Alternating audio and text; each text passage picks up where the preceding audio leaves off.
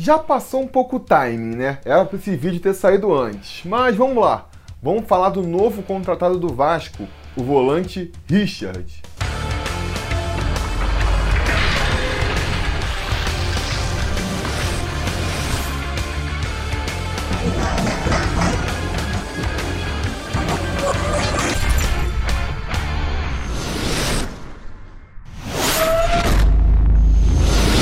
Fala, torcida vascaína, Felipe Tiru de volta na área hoje para falar de mais uma contratação, a segunda contratação aí da era Luxemburgo, o volante Richard, que vem por empréstimo até o final do ano. A gente já comentou sobre essa contratação em outros vídeos aqui, né? Comentamos nos vídeos de perguntas e respostas do Instagram. Vou deixar o link aqui para vocês assistirem ou então lá no final do vídeo. Comentamos também no bate-papo da semana passada. Mais uma vez, vou deixar o link para quem quiser assistir aqui. E lá no final do vídeo vai ter o link para esse vídeo também. Mas resolvi fazer mais um videozinho aqui comentando sobre o jogador para dar aquela resumida, aquela concentrada e também para ter o videozinho para ir lá no link das contratações do Vasco, né, Mercado 2019. Caso vocês não saibam, tem várias playlists do Sobre Vasco aqui. Aconselho que vocês vão lá visitar. Uma delas é a playlist de mercado, onde eu comento sobre todos os jogadores que chegam e saem do Vasco e para onde esse vídeo vai também. Vamos começar então fazendo um resumo da carreira do Richard, que é um resumo bem curto, né? Basicamente, ele se destacou pelo Atibaia, foi contratado pelo Fluminense, jogou uma temporada no Fluminense, a temporada 2018, chamou a atenção do Corinthians, que o contratou, mas aí no Corinthians ele já não teve muito espaço. O Corinthians tem muitos volantes, o Richard não caiu nas graças do Carilli e por isso foi encostado e agora está sendo emprestado para o Vasco. E é justamente aí nessa breve carreira do Richard onde a gente pode depositar nossas fichas, né? É justamente por ser um jogador novo, de pouca experiência, que a contratação do Richard pode ser visto como uma furada ou então como um acerto. É a clássica aposta. Porque é isso, né? A gente tem basicamente uma temporada para analisar o futebol do Richard, que foi a temporada do ano passado, ali onde ele jogou 34 jogos. Esse ano, pelo Corinthians, ele nunca teve uma sequência, então já fica complicado de analisar, e talvez por isso eu tenha visto análises tão díspares sobre o jogador, né? Porque a vantagem de estar gravando esse vídeo um pouco mais tarde é que eu já vi, por exemplo, a análise de outros companheiros aí que comentam Vasco, né? E aí você vê lá o, o Vascaíno Sincero, o Juninho do Machão da Gama, não sei se eu vi também no João Almirante, mas esses canais eles foram procurar a opinião de tricolores, de corintianos sobre o jogador. E ali houve uma percepção meio unânime de que o Richard era um jogador muito destruidor de jogadas, mas ruim para sair para o jogo, né? Não tinha muita qualidade. Chegaram a comparar ele com o Jean, aquele volante que passou no Vasco em 2017, né? Muito destruidor, muito combativo, mas também muito fraco com a bola nos pés. E aí depois saiu o vídeo do Garone, e aí o Garone se baseando em números ali, mostrou até que não, que o Richard tem uma boa saída de bola, que o Richard aparece bem na frente também. E aí você vai se perguntar, pô, quem tá certo então? Cara, não dá para saber, não dá para saber. A gente não pode ignorar a opinião dos torcedores, a gente não pode ignorar os números também. Mas os números às vezes podem trair a gente, né? Principalmente se a gente pegar um período de tempo curto e uma temporada eu acho pouco tempo para avaliar um jogador, os números também podem passar uma impressão errada. E é por isso que eu acho que o Richard vem aí como uma aposta do Vasco para o meio campo, porque é aquilo, o Richard foi bem ou foi mal no Fluminense? Será que ele no Vasco pode jogar mais do que jogou no Fluminense ou não? Vai jogar pior? O Fluminense foi aquela temporada é, fora de série que ele teve. É, é comum a gente ver, às vezes, o jogador ter uma temporada fora da média da sua carreira. Como a carreira do Richard está começando, a gente não pode afirmar isso ainda, né? É diferente da contratação do Marquinho, por exemplo, que é um jogador já velho, já está entrando aí nos 33 anos, já está se destacando no futebol desde 2008,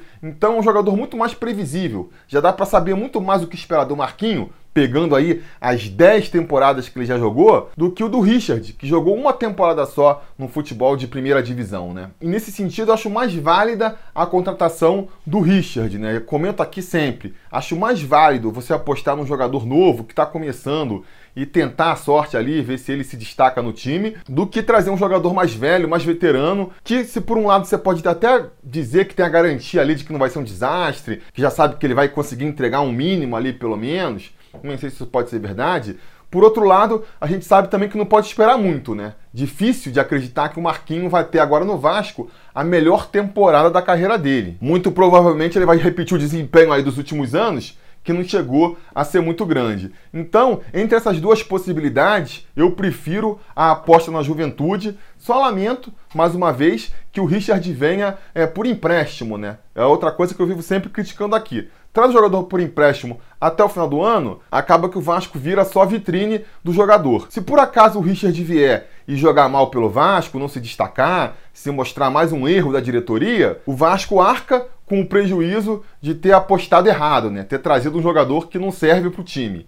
E caso ele vá bem, caso ele se destaque no Vasco e, e, se mostre um jogador ainda mais qualificado do que mostrou no Fluminense, quem vai lucrar com isso vai ser o Corinthians, que é o dono da, do passe do atleta, né? Se por acaso o Richard se destaca no Vasco e chama a atenção de um clube europeu, vamos aqui é, vislumbrar o melhor dos cenários, o Corinthians que vai embolsar com essa venda para o mercado exterior, né? O Vasco vai ficar chupando o dedo. Por isso que eu não sou muito fã desse tipo de contrato. Esses empréstimos aí por pouco tempo só para tapar buraco. Mas, por outro lado, o momento agora pede isso, né? O Vasco, mais uma vez, está vendendo almoço para comprar janta, mas é o que tem para fazer. Não dá para, na situação que o Vasco está, precisando reforçar o time para brigar para não cair no Campeonato Brasileiro, se preocupar com o futuro. Mas, se a gente nunca se preocupar com o futuro, não vamos ter um futuro muito grandioso pela frente também, né? Então fica essa ponderação aí. Essa ressalva feita, eu vou aqui aprovar a contratação do Richard por vários motivos. Não só por esse motivo, né,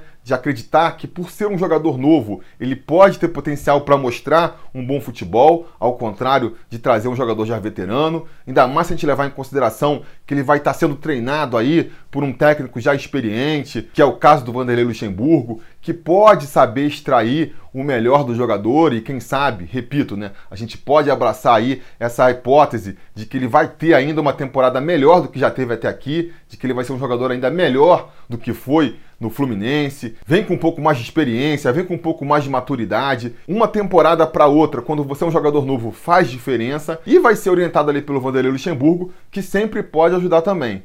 Fora isso, ele vem para uma posição em que o Vasco estava muito carente e precisava de um reforço. Alguém o Vasco ia ter que trazer para ser ali o primeiro volante, né? Que é a posição onde eu acredito que o Richard vai ser aproveitado. Por quê? Porque para jogar ali, atualmente no elenco, a gente só tem um jogador que já está improvisado, né? O Raul vem ser nosso primeiro volante ali, já é um jogador improvisado, mas acho que até que se adaptou bem ali na posição. Mas fora ele, não tem mais ninguém. Os outros volantes que vêm sendo aproveitados aí pelo Vanderlei Luxemburgo, o Lucas Mineiro, o Andrei, o Felipe Bastos, o Marco Júnior, não vejo nenhum desses jogadores com características para jogar como primeiro volante. Então, na eventualidade do Raul se machucar ou mesmo ser suspenso por três cartões amarelos, o que vai acontecer com uma certa recorrência, o Vasco vai ter que improvisar um jogador que claramente não vai funcionar ali na posição, né? O Vasco se livrou de outros jogadores que tinham mais o perfil de jogar como primeiro volante, emprestou o William Maranhão para o América Mineiro, perdeu o Bruno Silva aí, que entrou na justiça contra o Vasco. E aí, sem entrar no mérito aqui de questionar o valor técnico desses jogadores, o fato é que perdeu esses jogadores. Então, fora o Raul, se não quiser improvisar um jogador que claramente não vai funcionar por ali,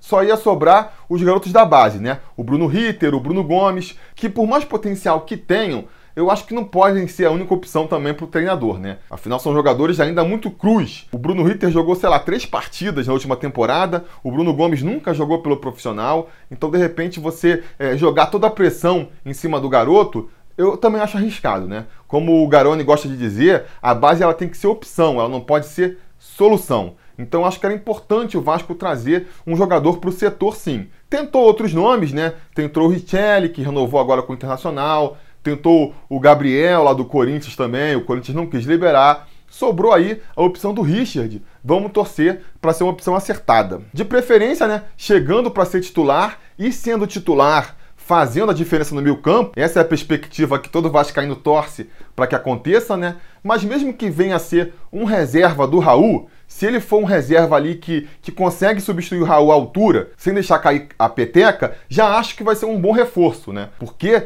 repito, a tendência que a gente estava vendo até então, na ausência do Raul ali como primeiro volante, era improvisar o Andrei, ou Felipe Bastos, ou Lucas Mineiro como primeiro volante. E essas opções, nenhuma dessas me agrada. Todas essas me davam calafrio. Então, se o Richard vier só para evitar que o Felipe Bastos apareça como primeiro volante aí no segundo semestre, já vai ter sido uma boa contratação e é por isso que eu repito, eu aprovo a contratação do Richard. Na melhor das hipóteses, ele vira um jogador aí que vai fazer a diferença e vai empurrar o Vasco para um campeonato melhor, para um desempenho melhor nesse segundo semestre. E na pior das hipóteses, ele serve para impedir que o Felipe Bastos seja ali nosso primeiro volante. Isso também já é bem benéfico. Beleza? Mas diga nos comentários a opinião de vocês sobre esse jogador. O que vocês acharam da contratação do Richard? Vocês sabem, a conversa continua por lá. Não se esqueçam também de curtir o vídeo, assinar o canal, ligar o sininho de notificações. É muito importante para vocês serem avisados quando tiver vídeo novo aqui no canal.